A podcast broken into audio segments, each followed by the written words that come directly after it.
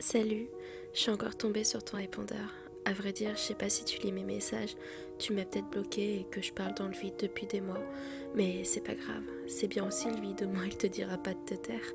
Ce qui me fait peur, c'est que tu changes de numéro, ne plus avoir de nouvelles de toi, que tu deviennes un fantôme, juste que tu partes.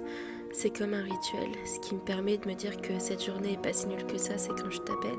Parce que t'es cet endroit où j'ai envie de rester, où je pourrais attendre peut-être toute une vie pour que tu décroches ce téléphone.